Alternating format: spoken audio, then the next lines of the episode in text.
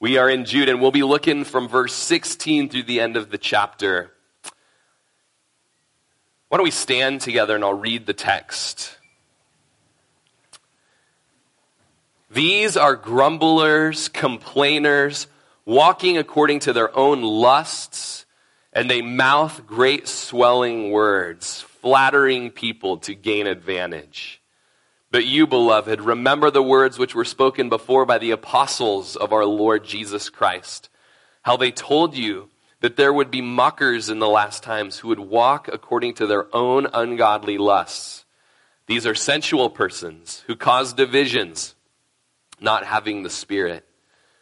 But you, beloved, building yourselves up on your most holy faith, praying in the Holy Spirit, keep yourselves in the love of God looking for the mercy of our Lord Jesus Christ unto eternal life.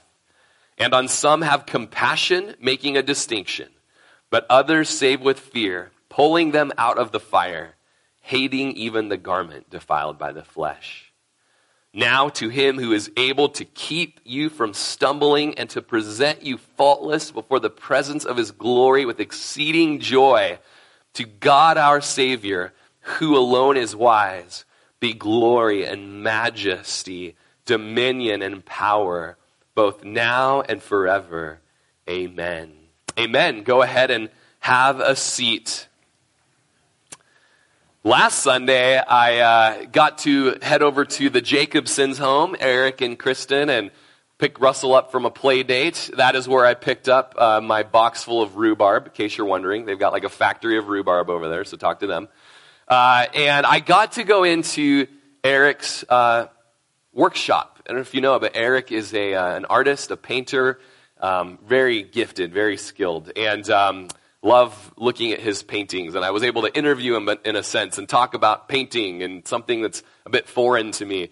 Uh, and I was noticing those paintings and how beautiful the colors are uh, that Eric uses as he paints these life, uh, these, these scenes of life uh, throughout Crook County and even, you know, the Newell's home. If you saw the Newell's home he painted, and you can see Fred poking his head out of the, pic, you know, of the window uh, there. But uh, it, was, it was a beautiful time with Eric there in his shop. But I noticed just these beautiful, vivid colors. Almost the whole uh, workshop is just, just popping with so, I mean, your eyes are just looking at everything. And the way he decorated, he just did a great job. Uh, anyways, props, Eric. Great work, bro.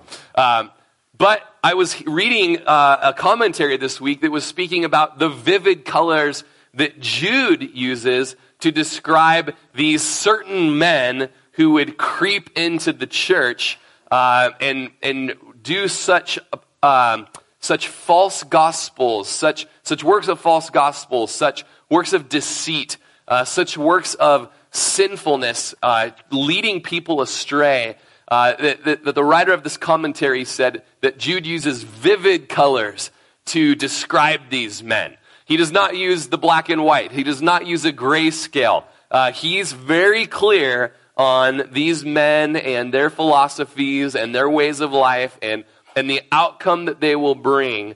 And, you know, so really the middle of this book, this chapter of Jude, it's just long. You know, we've spent about four weeks looking at it.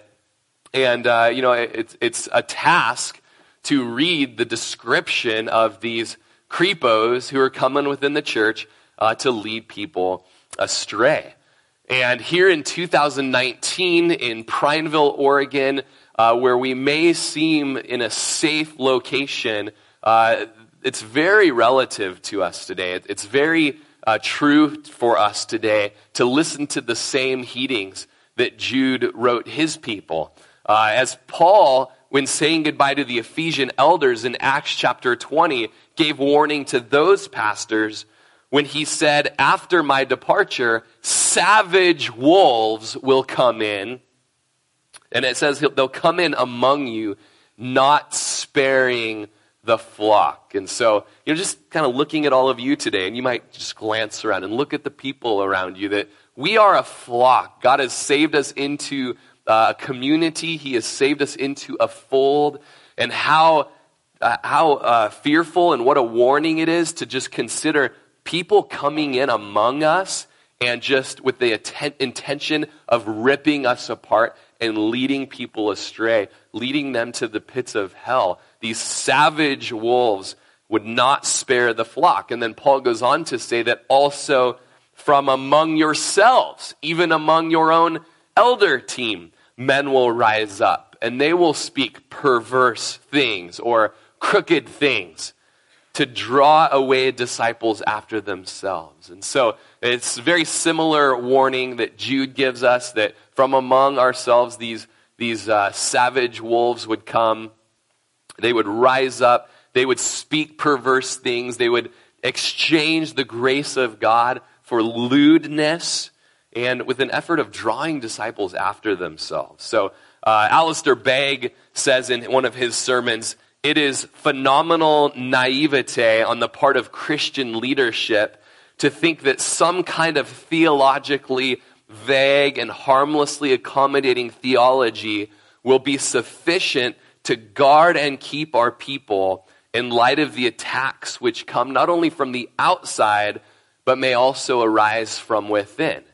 So we want to be very clear as we're going through the word what our statements of faith are, who we are as a church, what we believe, and what we encourage our members of our church to believe, so that when, when the counterfeit comes on in, it's just so quickly, uh, so quick, so quickly, so quickly we are able to uh, discern that counterfeit. And it's interesting to know that those times have happened throughout the years and, uh, and to, to speak in our fellowship times of, and remember when this happened, remember when this happened. Remember just when the red flags of the church went up in the people with their discernment, they were able to say, man, this isn't right. And we want to be uh, among those who would be discerning as these apostates, these false teachers are predicted. And so moving through the book, we just have read of just kind of the final descriptions of these certain men, these guys who would creep in. These are the guys that Jude uh, earnestly exhorts us to contend against.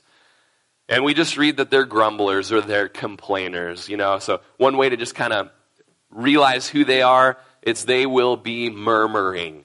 Uh, I believe it's onomatopoeia that is a word that sounds like it is, you know, and murmur is one of those. Grumble, grumble, grumble. You know, uh, these complainers, you can just pick them up and, and you can sense right away that there's something not right. I think it was Constable who said, He who's out of touch with God is prone to grumble about anything. And so, uh, man, just great word of caution as Philippians tells us let's do all things without grumbling. Let's do all things without complaining. These are guys that walk according to their own lusts. So they don't walk according to the Spirit as we're called to do in the New Testament. They're not walking according to the new nature. They're not walking according to the Word of God, but they're walking according to their own worldly desires, their, old, their own worldly cravings and covetousness and, and lust is the word that the New King James uses there. With their mouth, they'll use great swelling words. And, you know, it, it's really no secret as to uh, how easy it is to find these guys today in our culture, within our media, on the TV. Um, you know, it's just, you can just walk through this list and say, bada bing, bada boom, there they are, right? Um, but they are uh, swelling words with their mouth. And it's interesting because when you think about that, they mouth great swelling words just a simple Greek dictionary search comes up with this that they are full of hot air, right? Great swelling words, like the hot air balloon, just begins to swell with the hot air. They're full of it. They are haughty. They are pompous. One of the words is bombastic. All right. These are those certain men. They're boastful. In their boasting, they flatter people to gain the advantage, to benefit themselves, they'll speak these words. The English Standard Version says of this verse, they are grumblers, malcontents, following their own sinful desires. They are loudmouth boasters, showing favoritism to gain the advantage. Uh, you remember the last few weeks, uh, I've quoted a bit from Dietrich Bonhoeffer. I just finished his biography this week. It was a, a bittersweet time to say goodbye to that book. Uh, but I have one final quote from you that I had written down as Bonhoeffer wrote from Tegel prison while he was in prison for um, standing up against Nazi socialism, against Hitler. He writes this The great masquerades of evil has played havoc with all our ethical concepts. For evil to appear disguised as light, or charity, or historical necessity, or social justice is quite bewildering to anyone brought up on our traditional ethical concepts. While for the Christian who bases his life on the Bible, it merely confirms the fundamental wickedness of evil.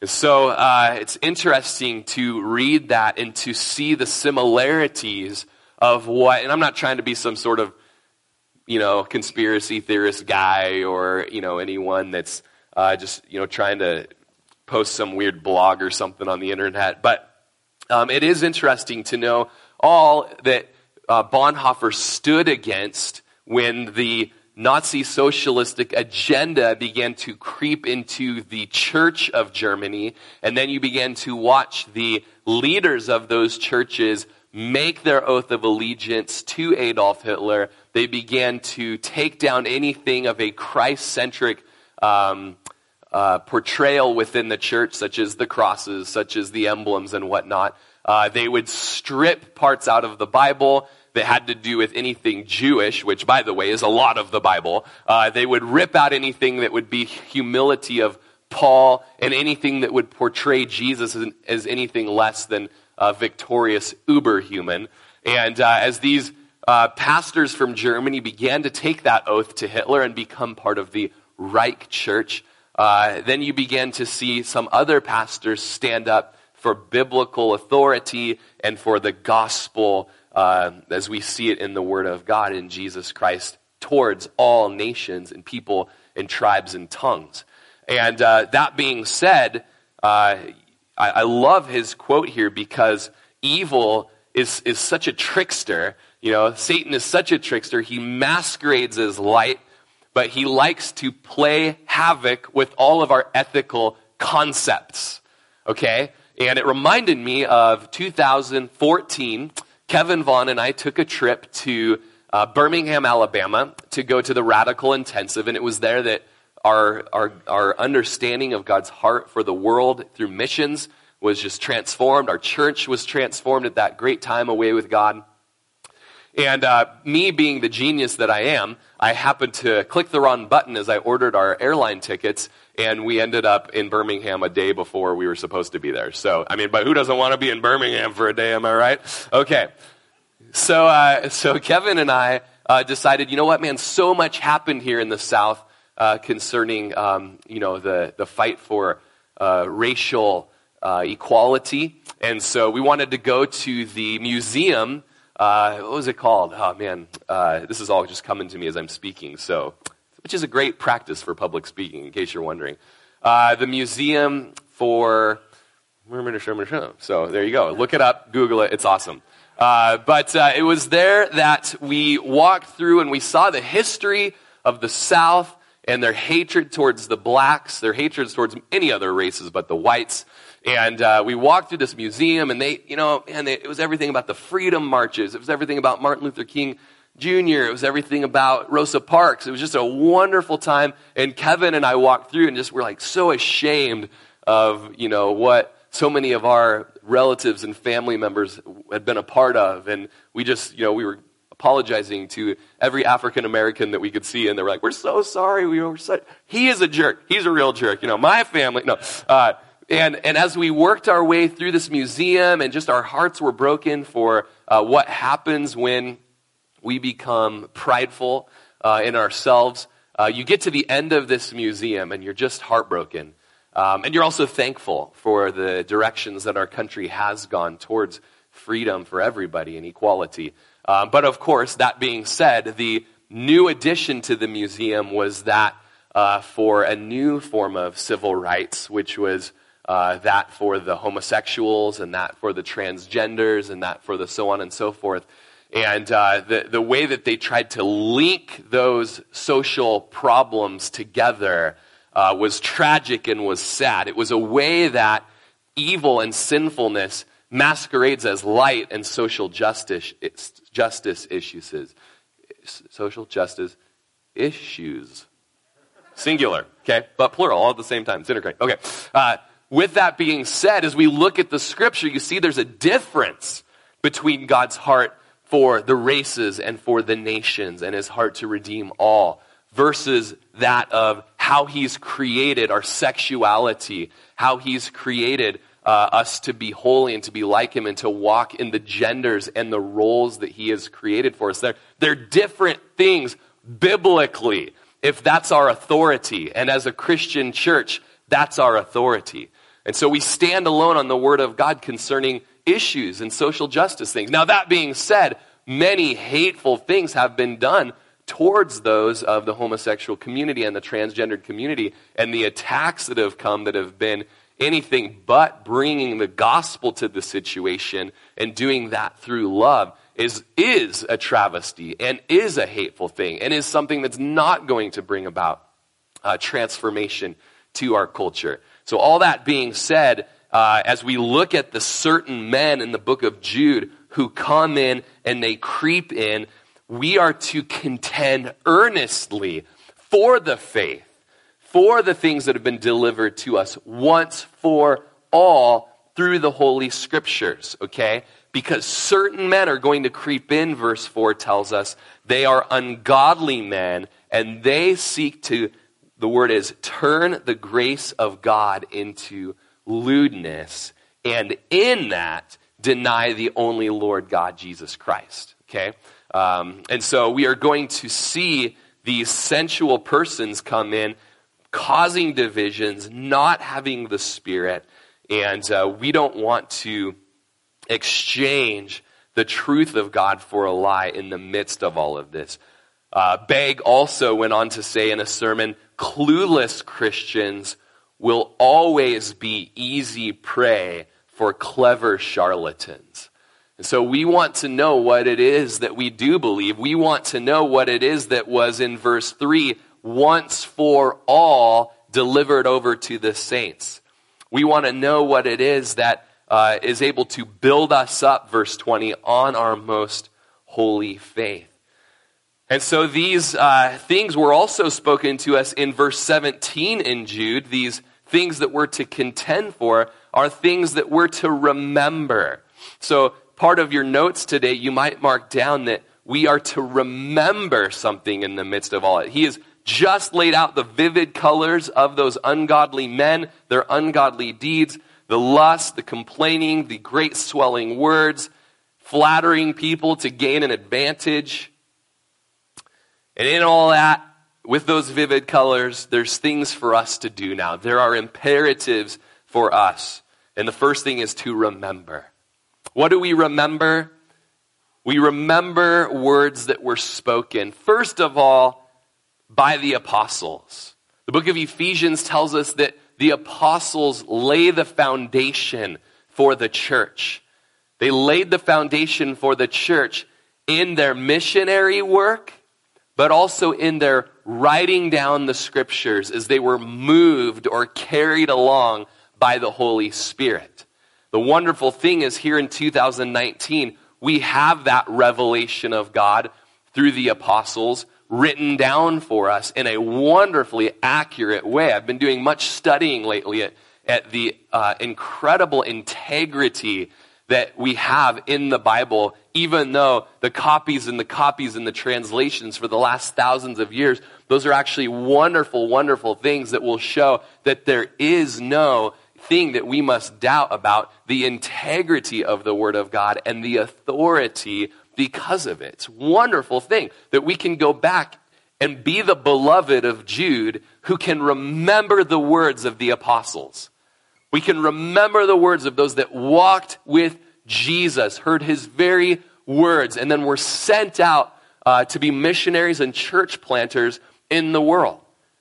And as their ministry went on, they began to write these things down as they were eyewitnesses of these things. And those things were copied just very scrupulously and very uh, meticulously by the scribes, by the Masoretes, um, and, and, uh, and just great care was taken over the years to translate these things even into the various languages. So thank God for the apostles and the written word that came through them, uh, as First Peter chapter 3 tells us and Second Timothy chapter 3 verse 16 tell us. Um, but notice, excuse me, not only the apostles wrote these things down, but they were speaking, uh, the latter part of verse 17, of our Lord Jesus Christ. So, how do we know what the Lord Jesus Christ said? It was written down by the apostles in the Word of God. And what did they do? Well, they told you something, verse 18. We're seeing a little bit of God's heart of revelation to us. And what a wonderful thing that we don't just have an oral culture, but we have a written culture as well. Interesting to go to Nepal and be reminded this year, as you go to the various villages, you're interested in the families, you're interested in the tribes, you're interested in the people. So you begin to ask things like, when did your family come here? When did this village come here? And because it's not a, a cultural thing for Nepalese to have a written history, everything they have is only oral. And the tragic thing is that not everyone's as excited about history as I am, so they don't pass down those oral stories. And so most people have no idea where they came from. They have no idea how long their village has been there. They really don't have a concept of a deep history of their land or of their peoples how wonderful it is to be part of a culture that appreciates written history, but even more so to be a part of a faith that appreciates a written history, to be with a God, uh, to have a God who not only reveals himself to us, but writes it down so it can be preserved. And a beautiful thing is, guys, as we're going to read later on in the doxology, our sovereign, powerful God who created the heavens and the earth is able to keep that which he has given to us throughout the centuries, throughout the millennia. If God can create something out of nothing, i.e., the universe, he has no problem making sure that the book's okay for a couple thousand years. He's sovereign, he is able. And so we need to remember. And how are we supposed to remember if, ah, whatever, you know, I mean, I don't think we really have anything that's any sort of authority or any bedrock on which to stand. The wonderful thing is Jude tells us to remember because he knows we have got a book that we can stand on. The apostles spoke to us. Jesus spoke to us. And they told us something in verse 18. They told us that there would be mockers in the last time that would walk according to their own ungodly lust, that they were sensual people who would cause division, and they would not have the Holy Spirit. The fact that that has happened, even to this day, that these mockers are there, that these certain men are there, validates, is one validation of the authenticity and the authority of the Word of God. Well, moving away from uh, that, the vivid display of those certain men, we get into this imperative, but you, beloved, build yourself up on your most holy faith praying in the Holy Spirit. So, some good, encouraging, practical things for us to do in the light of what God has told us in the gospel in verse 1 and 2, in the light of the darkness of the false teachers that come in verses 3 through 19. There's something that we're called to do, Christians. There's something we're called to do, beloved, and that is to build ourselves up build ourselves up. The book of Colossians speaks to us and says, get some roots. Let those roots go down deep, be rooted and built up in Him and established in the faith as you've been taught. A great way to build yourself up, to let those roots grow down deep, be spending time in the Word of God, as Psalm 1 tells us. Be spending time in the church community where God has given pastors and teachers to you to help edify you and to build you up in the most holy faith. The more you're in the Word, the more you're in teaching and you're applying the teachings of the Word of God to your life, the more your roots go down deep and the more your foundation is made firm. Ephesians 2 20, 21 says that the whole building is being fitted together and it grows up into a holy temple in the Lord. Something that is happening within our church is each individual stone is being built up. All of us stones together are being made and fitted together as to a holy temple into the, uh, to the Lord. In all of this, something that is edifying to us, that builds us up, up is the praying in the Holy Spirit.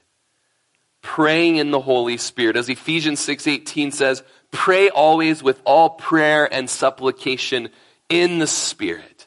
I don't believe this is speaking of tongues necessarily uh, in the context, but it is spending the time with the Spirit, letting Him inform us how to pray. It's something that we're going to do tonight here at the church that I would just beg you and implore you to just take one Sunday, take one Sunday and come down here to Calvary and spend time with us for an hour praying and interceding for our church, for our people, for our community, for Somalia. If it's a beautiful day, we'll be out in the grass under the shade tree, out kind of out in the community, like Philippians, uh, Philippi style with Lydia down by the river, you know. It was just known that prayer was happening there. And here we'll be in our courtyard, weather permitting. I don't know what's going on with the weather. I We've had thunderstorms messing up our home groups and all this. You know, I think it's going to be nice. So we may be outside, but we will be praying in the Spirit.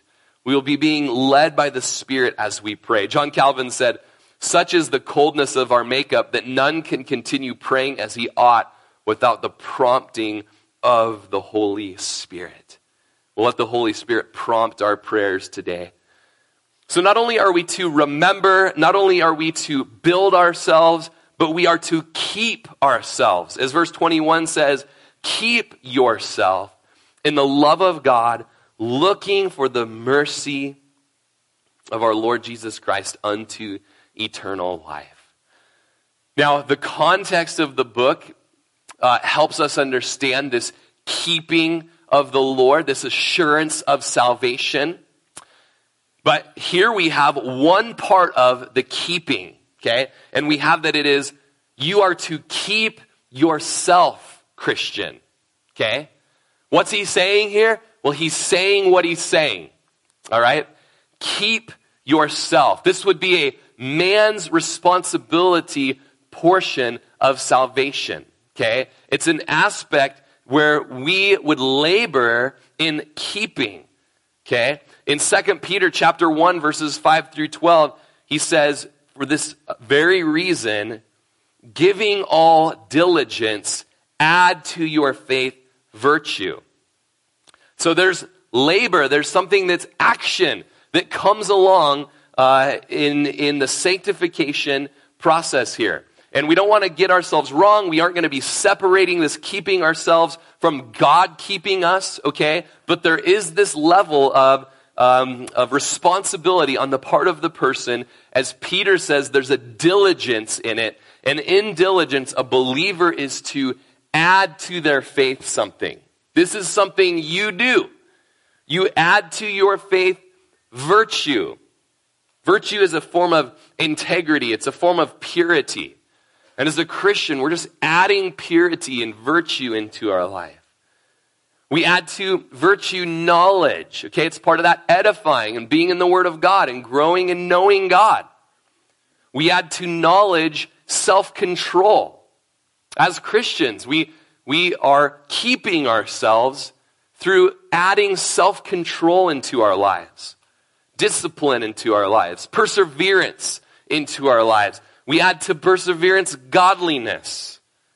We add to godliness brother kindness. We add to brotherly kindness, love.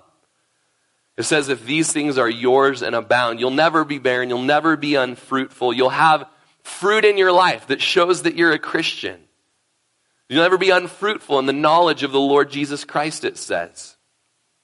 But verse 9 tells us in 2 Peter chapter 1, he who lacks these things is short sighted, even to blindness and has forgotten that he was cleansed from his old sins. Therefore, brethren, be even more diligent to make your call and election sure. For if you do these things, you'll never stumble. So, Jude is writing to Christians. He's writing to beloveds. He's writing to people that he's warned against false teaching. And he's encouraging these Christians, guys, all that the gospel is bought and won and paid for for you requires action on your part in light of it. And this action in it, it's action that is a keeping of yourself. There's a responsibility as a Christian to add to your faith these various attributes that we read of. He uses the word diligence twice in 2 Peter. Make your call and election sure. If you're stumbling and bumbling and you keep going through the rigmarole of, am I even a Christian? Well, then, man, you be diligent to make sure you are. You be diligent to make your call and election sure. And as you're doing that, you're diligent, you're keeping yourself, you'll never stumble. For so, verse 11 says in 1, 2 Peter chapter 1, for so an entrance will be supplied to you abundantly into the everlasting kingdom of our Lord and Savior Jesus Christ. Then Peter says again in chapter 3 of 2 Peter 3:14 says therefore beloved looking forward to things be diligent to be found by him in peace without spot and blameless. And so there's action on the part of a Christian. A Christian will work towards keeping themselves with diligence. They will add to their faith these things. There's a positive activity required of a believer if he's going to stand firm to the end. And the diligence that's spoken of in 2 Peter is reiterated in the book of Jude. Beloved, building yourselves up on your most holy faith, praying in the Holy Spirit. Keep yourselves in the love of God. There's a continuing in the faith that happens for the Christian. When you read in Acts chapter 4, verse 21, when the first missionary journey was returning back through where they just preached, the word of edification and encouragement that they preached to those new churches there, as they strengthened the souls of the disciples, Acts 14, 22, they exhorted them to continue in the faith. You see it? They strengthened the souls of the disciples. They exhorted them to continue in the faith. That's another way of saying keep on in the faith. Colossians has an incredible clause in Colossians 1:21. And you who were once alienated and enemies in your mind by wicked works, that's bad. Yet now he is reconciled, that's good in the body of his flesh through death to present you holy and blameless and above reproach in his sight. That's good. Shows what the gospel has done for us. He's purchased us.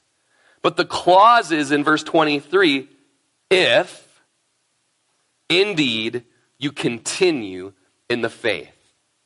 Okay? Just like Calvin said, all that Christ has done for us does no good for us as long as we remain outside of Christ. Okay?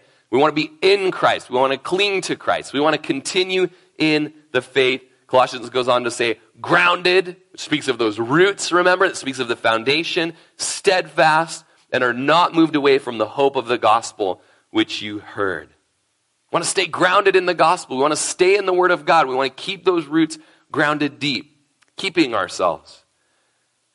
In Acts chapter 11, Barnabas would go to Antioch where a revival was taking place. And when he saw the grace of God, he was glad and he encouraged all of these new believers.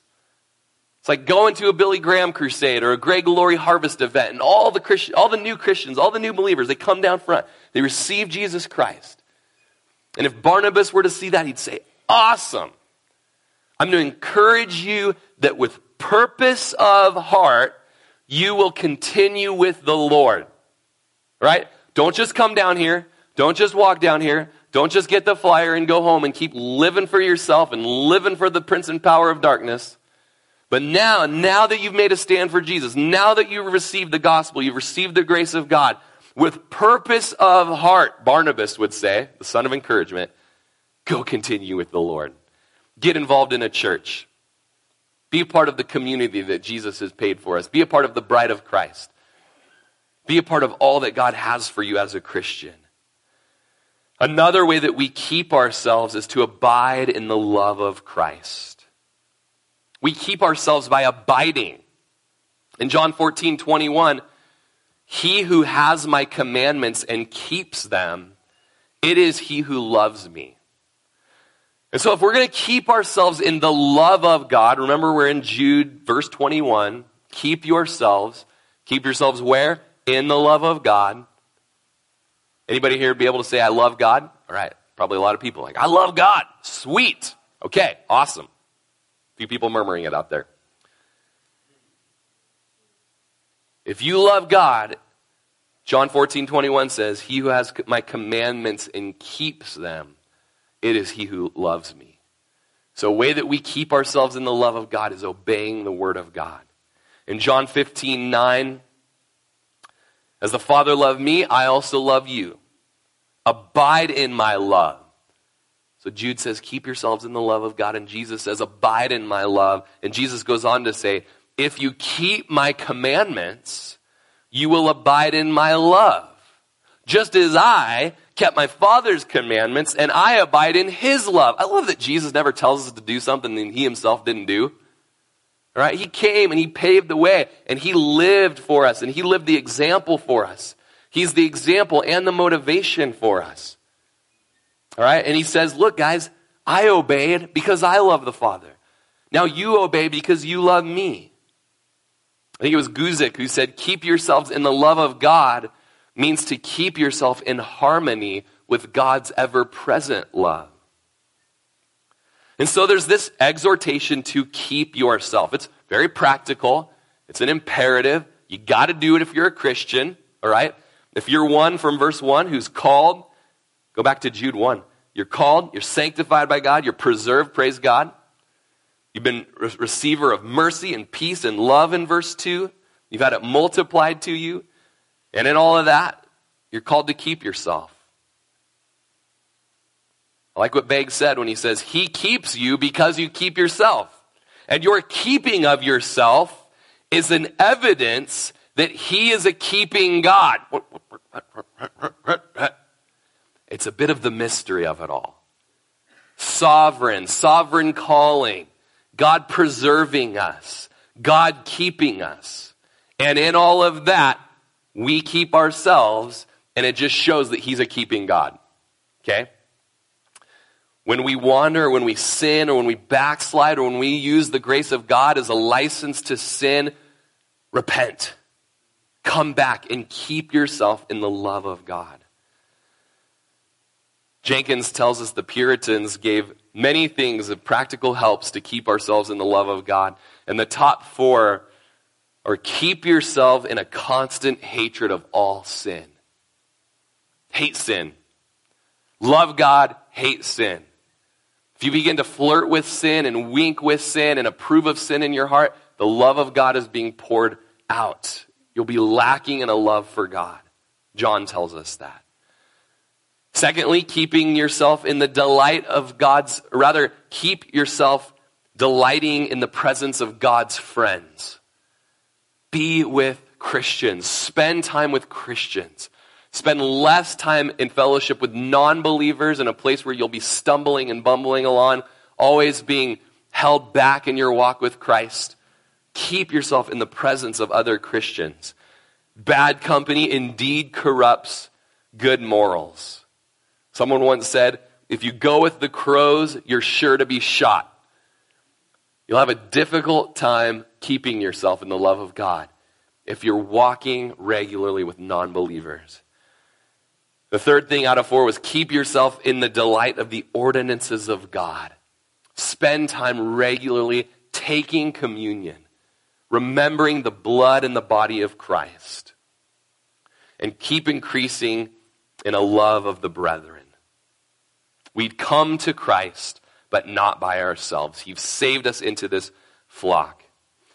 Something that helps us keep ourselves is that we were always looking, and we're back in Jude, and we're looking at verse 21. We're always looking for the mercy of our Lord Jesus Christ unto eternal life. It's something that we are always relishing God's mercy and that He's withheld His wrath from us because of Jesus. The more we think of the good news of the gospel, the more we keep ourselves in His love. But we also look unto eternal life and the hope that we have of heaven. As we move through the book of Jude, somewhat quickly here, verse 22 and on some have compassion, making a distinction. It seems that this next little two verse section here tells us that there are people who struggle, there are people who doubt in the faith, there are people who have real questions about the faith and about the gospel and about you know, uh, the, the essentials of Christianity. And instead of just bringing the hammer of wrath down on them when they're doubting or when they're struggling, be those that love enough and love well and have compassion on them and help work through these difficult questions with them. That requires a lot of times you to strengthen yourself before you go pour out to them. And since we who are strong are so convinced, then we can go and help the doubters. Because we have a good, strong, solid footing, we can help those that are playing with fire, that are dancing around the quicksand. The book of James in chapter 5, verse 19 says, Brethren, if anyone among you begins to wander or wanders from the truth, and someone turns him back, let him know that he who turns a sinner from the error of his way will save a soul from death and will cover a multitude of sins. And I wonder if the Lord would put anyone on your heart today that is in that place. I wonder if you're in that place today. You ought to know that the Lord loves you enough to encourage his people to pour out to you truth.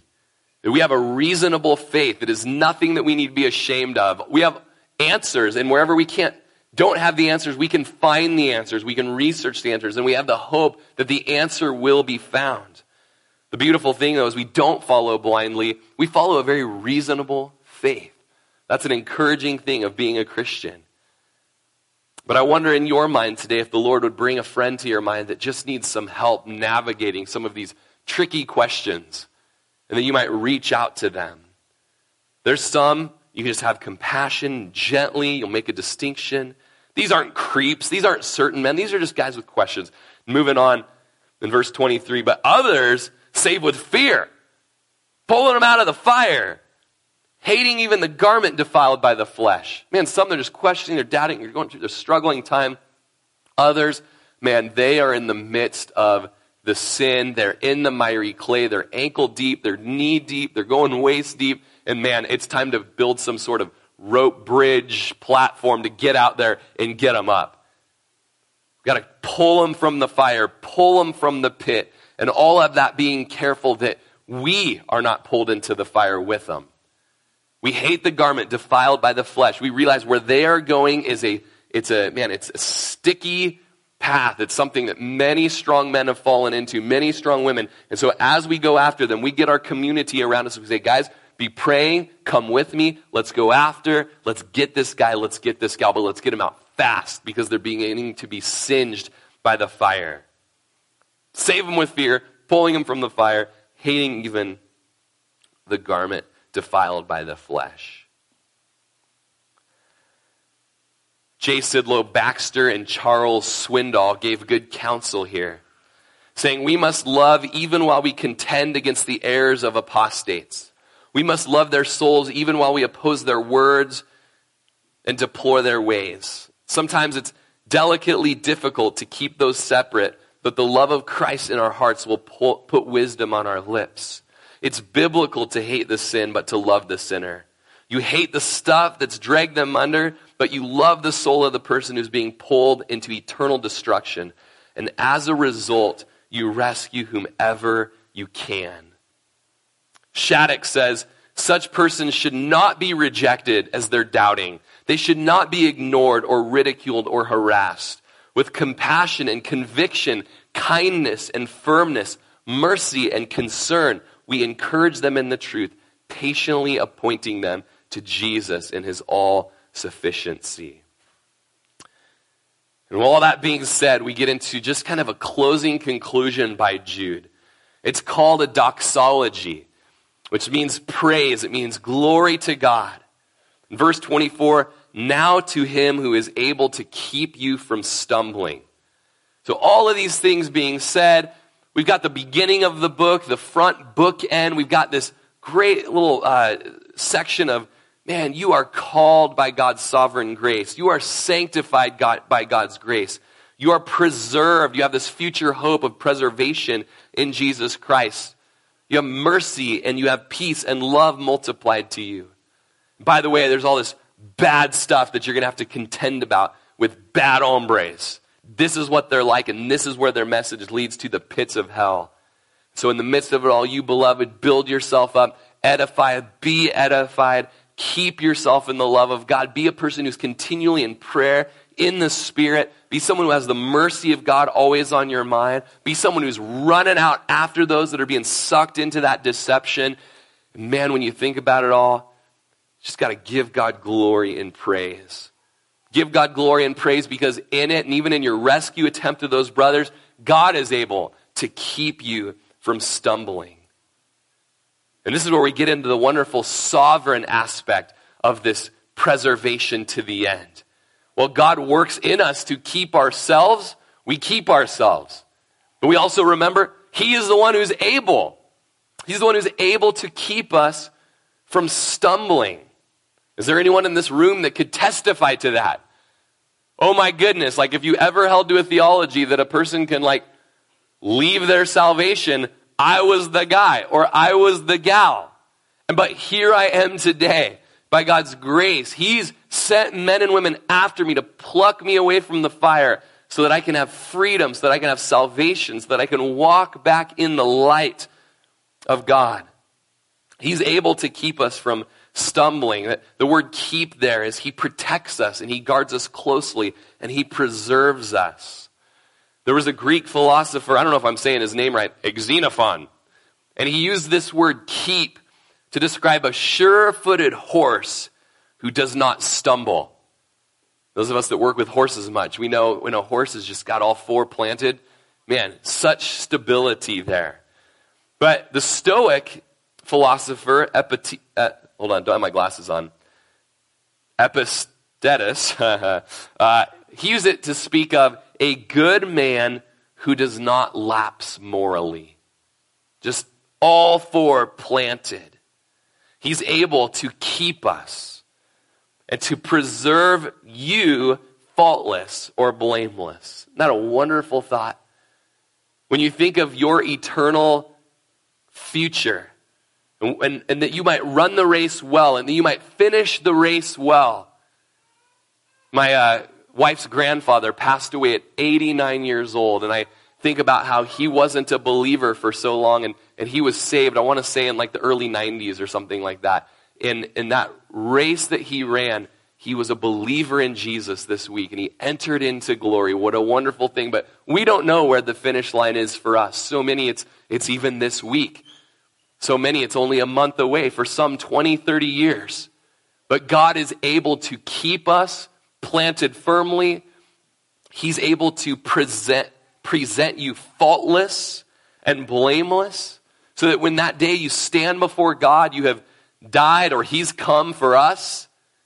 You stand before Him not wearing the filthy robes of your sin, but you stand wearing the robes of His righteousness that have been purchased for by the blood of Jesus.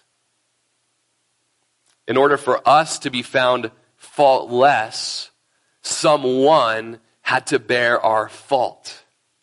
In order for us to appear before God the Father, the judge, as blameless, someone else had to bear our blame. In order for us to have the hope of this worship song at the end of Jude, that we will be presented shameless, someone else bore our shame. And I hope you know who that was. It was Jesus Christ, the Son of God, the creator of the world, the creator of you, who became flesh and dwelt among us. And for the joy that was set before him, for the joy of having you with him, he endured the cross. He despised the shame, Philippians chapter 2 says and he was seated at the right hand of the Father on high. Because of his obedience, because of his perfect life and his substitutionary death, he was given the name above any other name in heaven or earth. It's the name of Jesus. Every one of us will bow before that name one day, in one way or another. We have a great confidence in the book of Jude as Christians because it tells us he is able to keep us. It's through God's ability. It's he who is able to keep us to the end. We can have a hope, as first John tells us, we can know for certain that we have eternal life because we know who our God is. And whenever the enemy begins to, to condemn you and tell you that your sin was too much for Jesus to bear, you can shout back out, He is able to keep me from stumbling, and He is able to present me faultless and blameless before His presence. And you know what that does when you're confessing those things and worshiping the Lord? It makes you want to live for Jesus all the more. It increases that love relationship with Jesus and decreases the giving of sin, over to sin in your life. It's interesting that this word faultless or blameless doesn't mean without sin. It means having no justifiable ground for accusation. It is Christ who stood there as our attorney, our lawyer, our mediator before the Father, saying, There's no justifiable ground because of what I have done on the cross. Verse 25 To God our Savior, who alone is wise, be glory and majesty. So that's this worship song. We can have the worship band come on up, the team come back up. This worship goes to God, God the Savior. This all helps us just remember who it is that's able to keep us. He's a saving God who keeps us. He's wise in the way he does that. And because of all of this, he is worthy of glory. It was in Shaddix's book that I read this week that the word glory is doxa in the Greek, which is where we get doxology to praise the Lord. And glory is the honor that is ascribed to God for who he is and what he has done. We kind of think of it in our modern day terms, the, the honor would be something like the Medal of Honor given to our war veterans who uh, went above and beyond the call of duty. You might remember just it was the last uh, two weeks that one of our local residents uh, passed away in Bend a Medal of Honor uh, uh, receiver of the medical honor. They don't, they don't, like to say I won the Medal of Honor or something. You know, they received it for what they had done, and uh, and that, that is a that is a tribute to men that we just absolutely appreciate what they did. And when you think of our Savior and what He did and going above and beyond the call of duty, you didn't have to do it. But I'm so glad who you are you, you went that extra mile. You went that extra way to save us. So glory belongs to you. James Merritt writes Glory is an attribute that is inherent and intrinsic to God. Glory is as essential to God as light is to the sun, or as blue is to the sky, or as wet is to water. You do not uh, make the sun light, it is light. You do not make the sky blue, it is blue. You do not make water wet, it is wet. Likewise, you do not make God glorious. God is glorious. You do not really give God glory, you acknowledge the glory that God already has. And so to God be glory. Ascribe greatness to God. To him be glory and majesty. In the Greek, it's megalosun. Speaks of God's greatness and his awesomeness and his marvelous transcendence. His status is the king over all. Majesty. His greatness being loosed and spread throughout all creation. It's great to sing of majesty to the Lord. It's great to sing of his dominion and his power, that he's omnipotent, he's in control over all creation, and he's got dominion or power. Excuse me.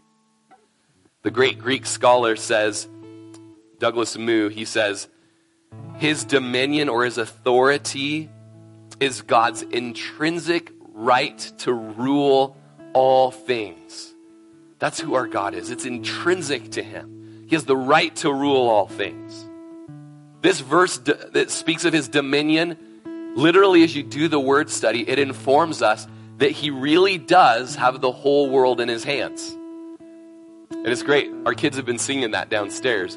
And uh, my little two year old Tatum was singing at the breakfast table the other day. I've got the whole world in my hands. I'm like, no, no, honey. You don't have the whole world in your hands. He has the whole world in his hands. I've got the whole world. No. And then it became this epic battle between the two of us. And she won. So preach to her today because she thinks she's got the whole world in her hands. Okay. But how humbling for us to think that this truth from a little kid's children's song uh, is something that will help encourage us in our understanding of being preserved to the end and our running of the race to the end with endurance. That even though we may stumble and bumble and fumble, the keeping God in His grace will cause us to keep ourselves being kept by Him. To Him be glory. To Him be majesty. To Him be dominion and power. Now, here in the present, where sanctification is taking place, and forever in the future, where preservation is taking place. Amen. Amen. Will you stand with me today?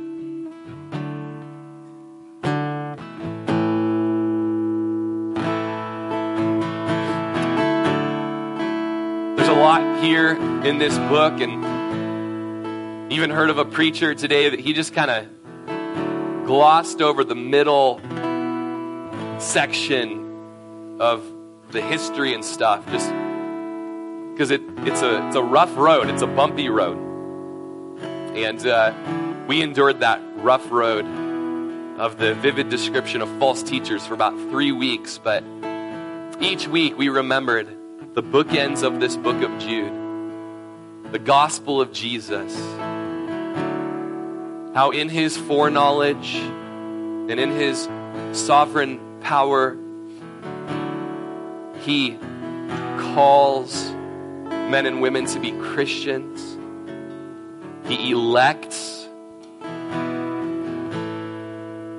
as they hear the gospel and hear of his work of redemption and they receive him. He begins a work of the Spirit in, in those individuals of sanctification. By his grace, he gives us the, the, the strength to be conformed into his image, and he does the conforming, and he works in us diligence, and we are diligent, and roots go down deep, and foundations are put firmly there. And in that process, he is preserving us. And what Jude tells us is that that preserving God, the great preservative of the Holy Spirit being given to us, makes God worthy of so much praise. And if you can make up a set of words, if you could write your own poem, some of you may be good and gifted at that. You would throw a group of words together that says something like this.